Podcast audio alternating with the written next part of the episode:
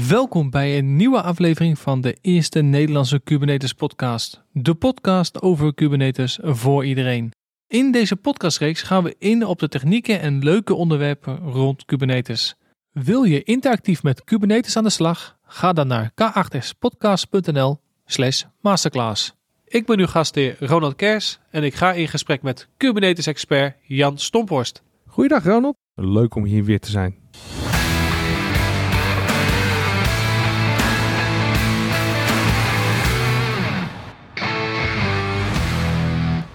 Zo Jan, en waar gaan we het vandaag over hebben?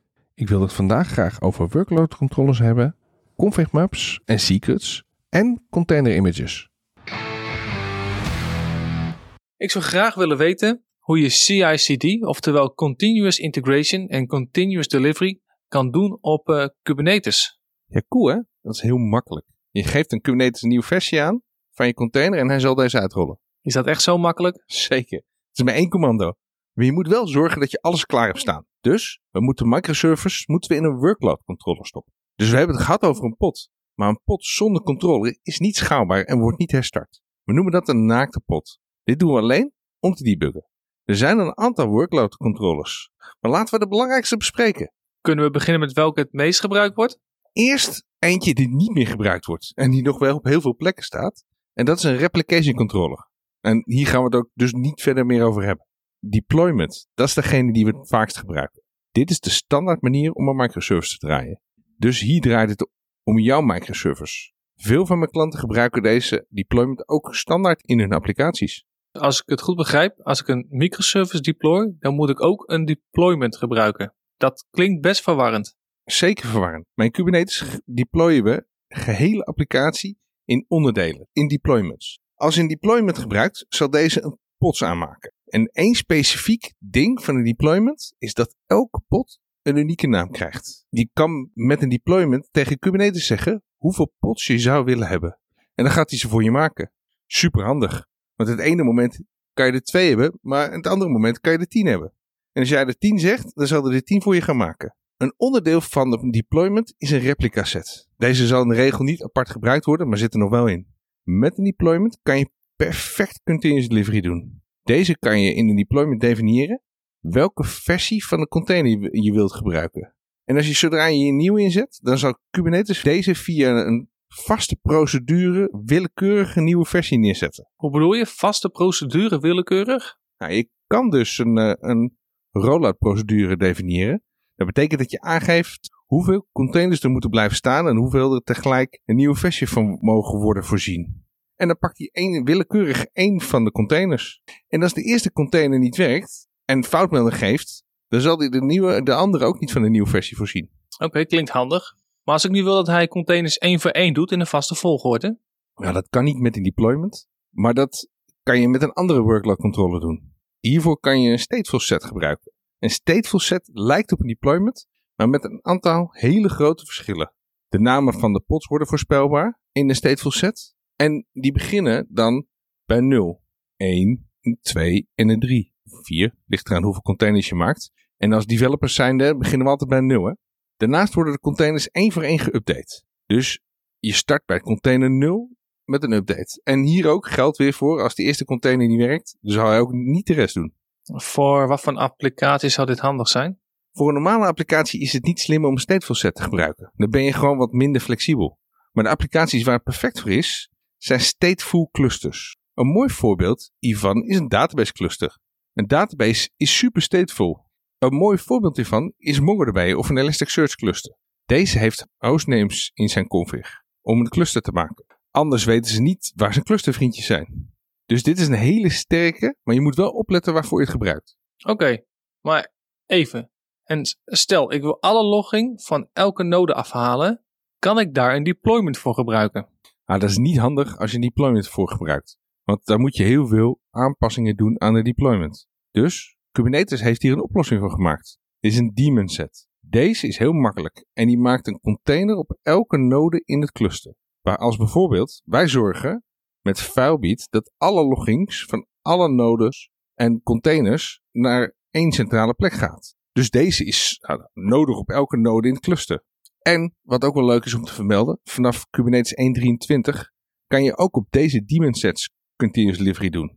Dus dat betekent dat hij eerst een nieuwe container maakt en controleert voordat hij doet, voordat hij die stopt. Aha. Nou zag ik laatst een collega van ons mooie scripts maken. En een mooi voorbeeld van een script is dat hij de backup status ophaalt. Deze moet dan één keer per dag draaien en op een bepaalde tijd. Nou, je weet wat een script is, hè? Een script heeft als doel dat het eindig moet zijn. Want anders is het een programma.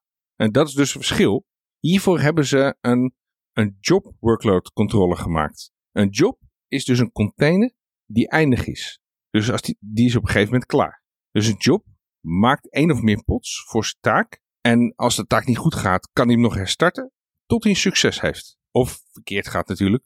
Een job laat een aantal oude jobs staan. Dit is overigens instelbaar, zodat je kan zien of alles goed geraad, eh, gegaan is. En je kan meerdere jobs tegelijk starten. Maar hij wil dat het maar één keer per dag gebeurt op een bepaalde tijd. Dit kunnen we doen met een CronJob. Dat is eigenlijk weer een andere workload container, maar die lijkt heel erg op een job. Deze start de job op een bepaalde tijd. Deze CronJob wordt uh, via de no- normale tijdsnotatie van Linux gebruikt. Van Linux CronJobs. Dan zou het kunnen, als ik een cronjob zo instel dat er meerdere tegelijk starten van dezelfde job. Kan me voorstellen dat dat niet handig zou kunnen zijn. Nou, daar moet je natuurlijk goed over nadenken. Het is belangrijk dat je een uh, job idempotent maakt. Dat betekent dat het goed is dat de job onafhankelijk kan lopen van andere jobs. Kubernetes kan wel kijken of er een job al bezig is. Dan kan je met de, de concurrent policy zetten. Overigens moet je wel opletten dat er een delay in moet zitten. Want Kubernetes checkt maar één keer in de tien seconden of de andere job al draait. Dat kan je dan doen met starting deadline seconds. Dus die moet je minimaal tien seconden zetten. Anders zou het niet werken. Dus, even, uh, dus het antwoord op je eerste vraag. Je hebt dus een workload controller nodig om Continuous Integration en Continuous Delivery te doen.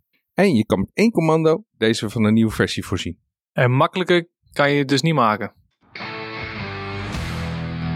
A C C I C T is specialist in I T-continuïteit. Bij A C C I C T staat alles in het teken van continuïteit waarborgen voor bedrijfskritische applicaties. Of het nu gaat over Managed O T A P, Cloud en Kubernetes, ze geven hier invulling aan om door samen met hun klanten een toekomstbestendige strategie uit te stippelen voor het gehele proces van ontwikkelen tot en met productie. Ik heb verschillende omgevingen in mijn Kubernetes zitten. Dus een ontwikkelomgeving en een testomgeving. Hoe zorg ik ervoor dat mijn database-connecties anders zijn voor mijn omgevingen? Want al mijn dockers zijn overal hetzelfde. Ja, wat een goede vraag. We lossen dat op met een ConfigMap en Secrets. Een ConfigMap is een object waar je configuratie in kan stoppen. Er zijn twee soorten data die je in ConfigMap kan stoppen. Dus dat is ASCII, tekst of bestanden, of binaire best- dingen die base vierenzestig encoded zijn. Dat klinkt complex. Waar moet ik aan denken? Ik zal het wat makkelijker maken. Je kan er de volgende zaken in stoppen. Een environment variabele. Dat is een key value, net zoals een normaal systeem. Wat ik vaak doe is een database naam en een I P-adres. Of een heel tekstbestand. Vaak uh, is dit een config-file. Deze file kan je niet aanpassen vanuit de container. En is read-only. En dan heb je nog een hele geavanceerde manier om een config-map te gebruiken. Normaal doen we dit weinig tot niet. En is ook eigenlijk niet handig in de praktijk. Je kan code schrijven in de config-map en die stuur je naar de Kubernetes A P I. En die zal die dan weer uitvoeren. Zo kan je een config-map gebruiken in een andere namespace. Maar nogmaals, wij gebruiken dit helemaal niet. En het volgt ook niet, keep it simple stupid. Klopt. Maar als je een config-map aanpast, is, het dan, is dat dan meteen veranderd in de pod? Ja en nee. De pod leest de config-map met de environment variabelen alleen maar als de pod herstart wordt. Je kan dat wel oplossen met tooltjes, maar niet vanuit Kubernetes. Je kan bijvoorbeeld de reloader gebruiken. Overigens, deze kan je vinden op GitHub. Maar als het bestanden zijn, dan worden deze wel geüpdate. We moeten dan wel opletten op de lokale caching van, van het kubelet op de node. Maar vaak is dit geen probleem. Dan zit er nog een restrictie aan. Als je subpad gebruikt in je volume mount, dan zal die geen updates doen. Dus het is iets complexer als, als het lijkt. Maar als je ervan uitgaat dat je de pod altijd opnieuw moet opstarten, dan zit je altijd goed. Als ik nu slim ben, en dat ben ik, dan stop ik al mijn code in een config-map. Ja, daar gebruik je dus niet de kracht van de containers. En is in mijn optiek niet heel slim. Een config-map is niet gemaakt voor grote stukken aan data. Je moet bedenken, je past maar maximaal één M B in. De container start ook niet op als de config-map er niet is. Gelukkig kan je wel een optie toevoegen, zodat de pod wel opstart als het nodig is. Maar je gaat er vanuit, altijd vanuit dat de config-map aanwezig is. Je hebt ook nog een andere optie. Dat is een immutable optie. Hierdoor kan je de config niet aanpassen. Je kan alleen maar verwijderen en opnieuw aanmaken. Ik heb ook nog geen scenario gehad waar ik dat bij nodig had. Oké, okay, maar stel, ik heb een variabele zoals een wachtwoord. Die wil ik veilig opslaan in de config-map. Ja, je kan dit doen met een secret. Een secret is een config-map waarbij de waardes base vierenzestig encoded zijn. Dit kan je heel, overigens heel makkelijk doen met een Linux-commando base vierenzestig. En let op, hè, dit is encoding en geen encryptie. Dus dit kan je ontzettend makkelijk decoden. Maar dat klinkt niet helemaal veilig. Dat klopt. Maar de wachtwoorden staan ook altijd cleartekst in een container config files. Anders kan de applicatie hier niet gebruik van maken. Dus achterkomen doe je heus wel. Nou, voor Kubernetes was het nog geen prio om dit aan te passen. Overigens zijn ze er wel mee bezig.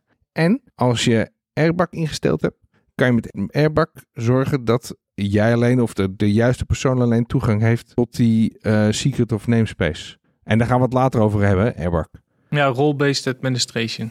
Je zou ook gebruik kunnen maken van externe keystores. Maar dit zit niet standaard in Kubernetes. Maar hoe connect je dan een pod of een deployment aan die config-map? Dat doe je net zoals een stukje storage. Dit mount je via een vo- volume mount. En deze volume mount verwijst naar een volume. En in plaats van hoe dat hier een stukje storage onder zit, geef je aan dat het een config-map of een secret is. Maar we hebben het toch niet gehad over mijn verschillende omgevingen, deployment en de test. Uiteindelijk heb je voor elke omgeving een eigen config-map nodig. En een ontwikkelomgeving heeft een eigen config-map en secret. En de testomgeving heeft een eigen config-map en secret. Al het andere is hetzelfde. Maar dit definieert dus de verandering van omgevingen. Oké, okay, dus als ik het samenvat. Een config-map lijkt op een secret. En je overschrijft één of meerdere variabelen of bestanden als je deze mount. Je kan hiermee de docker aanpassen per situatie en of namespace.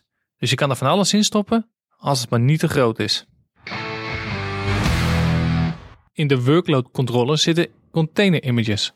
Maar hoe goed gaat Kubernetes daarmee om?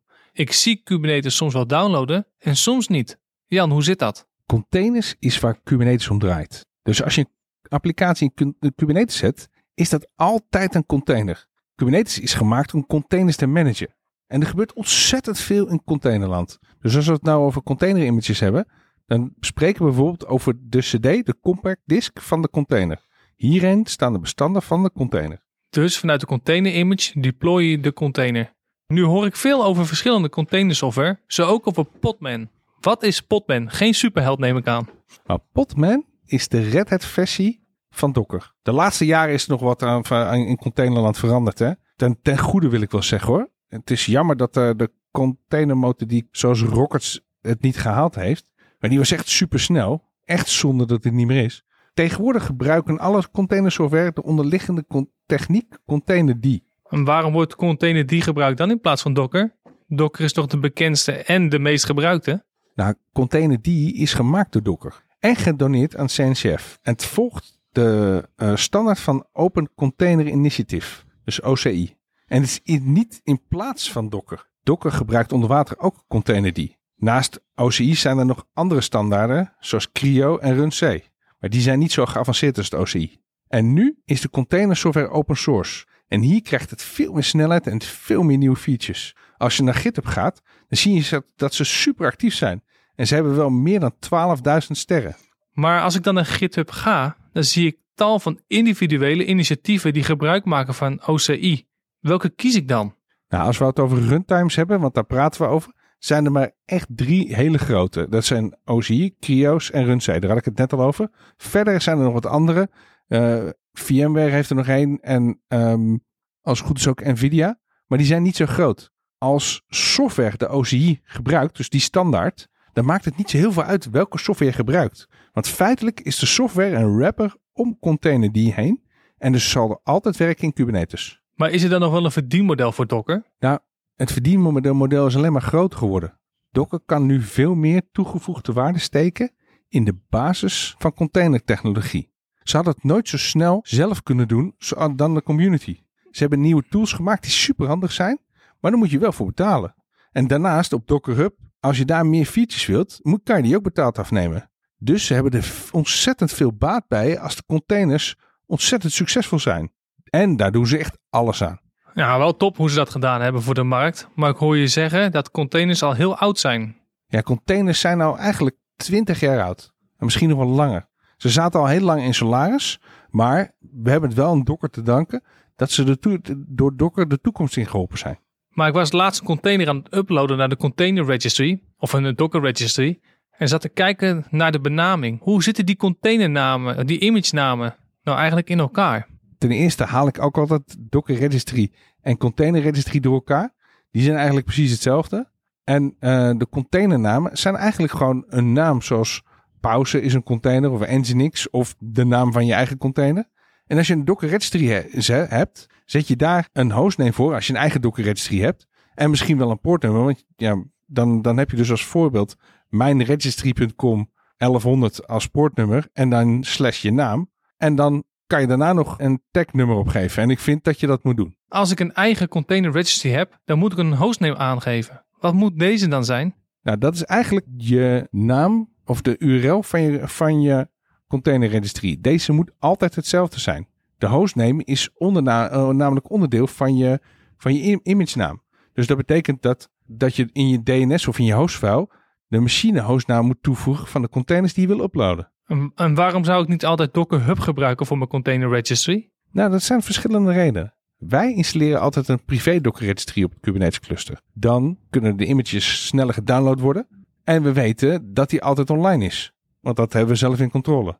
Daarnaast willen sommige bedrijven dat, je, dat hun containers niet op het internet staan. Dat vinden ze wel heel fijn. En vergeet niet dat je altijd containers moet taggen als je ze uploadt naar een container registry. Maar als je geen tagnummer opgeeft, wat doet Kubernetes er dan mee? Als je geen tagnummer bij de containernaam zal zetten, dan zal hij vanuit gaan dat het altijd de laatste versie is, latest. Latest is altijd het nieuwste, ver- nieuwste image wat geüpload is.